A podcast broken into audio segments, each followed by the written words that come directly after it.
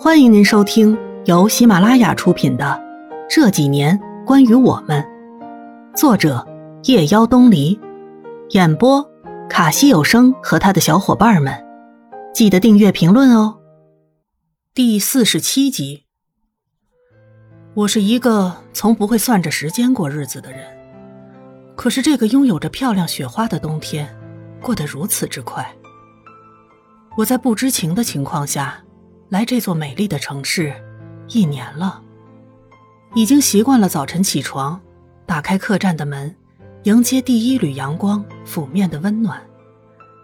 来客栈的客人，有的行色匆匆，心怀憧憬；有的闲情逸致。很多的时候都只有一面之缘。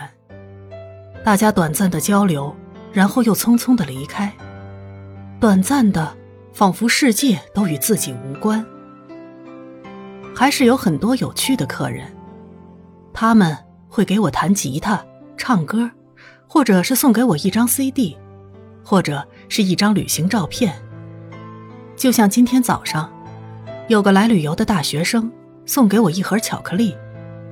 大家生活的宁静祥和。想到一书在《承欢记》中的一句话：“蛋糕非常香，咖啡十分甜。”这里又没有地震，活着真好。日子好像很平静，可是我又看到了那个穿红衣服的女子。于叶站在我的对面，眼睁睁看着坤哥给了女子一叠钱。坤哥的表情看起来焦灼而不耐烦，一边把女子推向巷子口。我们跟上去，听见坤哥压低的声音。钱我给你了，我拜托你，以后别再来打扰我们的生活。可是你只给了一半，还有一半呢。做人不能太贪吧？我现在只能凑到这么多了，剩下的等我凑到了再给你。坤哥，于叶冲出去，还是没有忍住，我没有拽住他。坤哥没想到我们会出现，看到我们先愣了愣，慌忙示意女子离开。他到底是谁？你为什么要给他钱？于叶，不是你想的那样，以后再跟你解释。你应该跟玲玲姐解释去。于叶怒气冲冲的吼道：“这是我第一次看到如此生气、不能自控的于叶，眼睛里冒着怒火。”于叶，这件事情不能让玲玲知道。坤哥，玲玲姐那么信任你，我也那么信任你，大家都那么敬佩你，你怎么可以这样？于叶，你冷静点不是你想的那样。那到底是怎样？我过去拉住情绪有些失控的于叶，有点不知所措。她是玲玲的妹妹。瞬间安静。啊，妹妹。半个月前，玲玲的父亲带着小妹找到我，说是我十多年前拐走了玲玲，他们要告我，他们是来要钱的。要钱？是啊。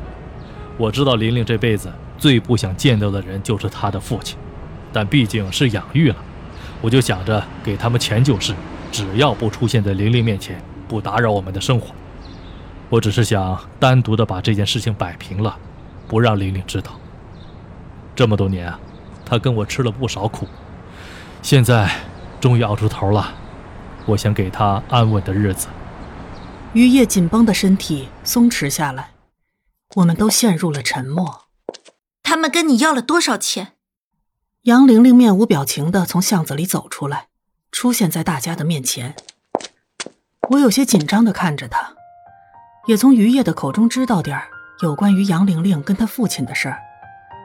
十多年过去了，这个从没有给过杨玲玲温暖的父亲，这个生育了却没有养育她的家庭，现在出现了。没有温暖，没有欣喜，没有亲情。杨玲玲的父亲向坤哥要了三十万。后来，杨玲玲单独去见了他的父亲。回来后，一个人关在屋子里喝酒。坤哥跟于叶都不在，我眼睁睁看着他把那令人麻痹的液体往肚子里灌，不知道该怎样安慰。菲儿。你陪我喝酒吧。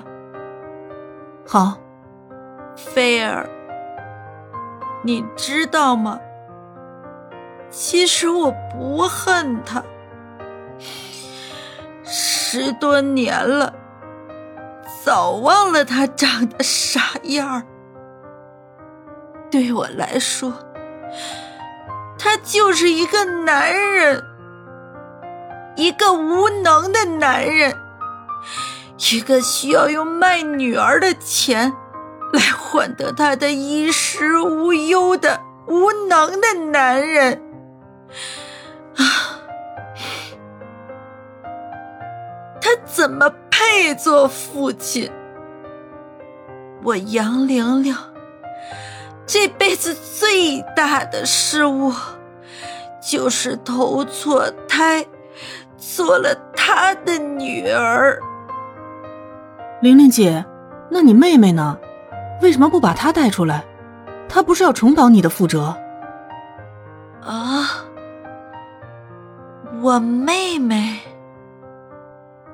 杨玲玲歪着头，样子很无辜，似乎想了一下，开口说：“啊，你是说她呀？她不是我妹妹，她只是那个男人收养的，给他送终的人。今儿。”我也是第一次见到他，我有些难过，是在替杨玲玲难过。原来这个世界上，她只有一个有着相同血缘的亲人了。可是那个男人，从未给过她一丝温暖，把幼小的她伤害得遍体鳞伤，体无完肤。我很难想象，十多年前，只有十五岁的杨玲玲。是在经历了怎样的挣扎与勇气，才会跟着坤哥跑去一个漫无目的的地方？在那个闭塞的小村子，一个不谙世事的小女孩，那样的提心吊胆，真真是苦了她。玲玲姐，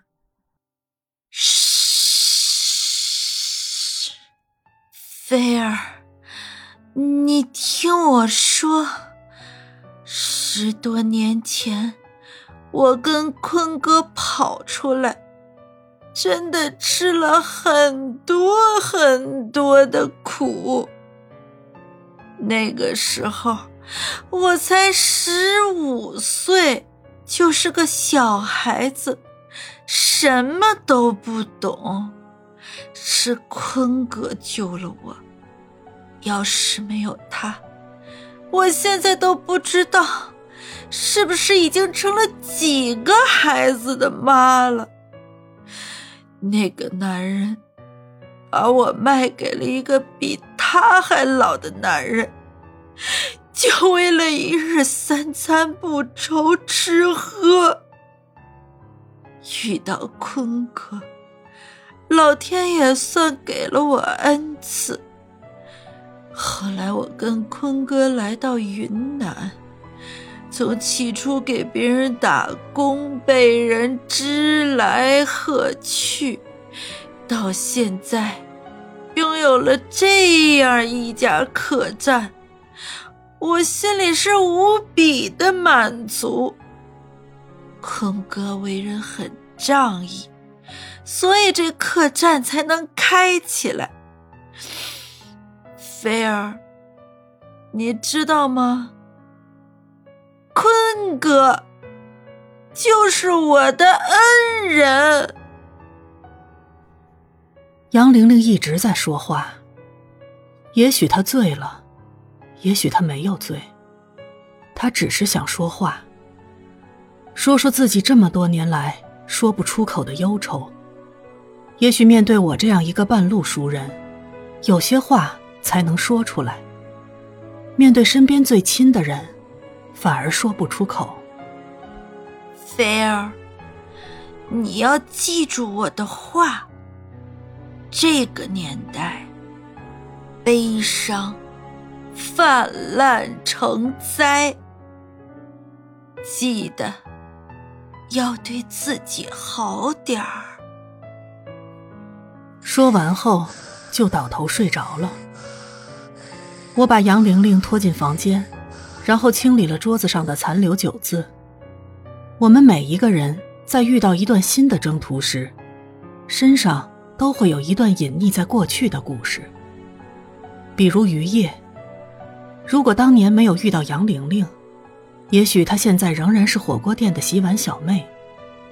比如杨玲玲，如果没有遇到坤哥，也许他现在还在那个闭塞的小村子。已经生儿育女，一辈子走不出那个小山村。比如我，如果没有跟于叶偶然的遇见，也许我还沉浸在那些莫名而来的伤害，不会那么快走出那些纷扰，不会走出来，不会认识了一群才华横溢、隐于这喧嚣的尘世之中、心胸阔朗的朋友。故事里的悲恨情仇。甚至是故事里曾经年少懵懂的自己，在以后的回忆里都会被珍藏。缘分，真的是一件很奇妙的东西。它不经意的来，然后留给自己，或者是留给旁人，唇齿间的香醇，久久不散的回味。这个年代，悲伤泛滥成灾，记得对自己好点儿。大家都很好，遇到了，就是新的启程。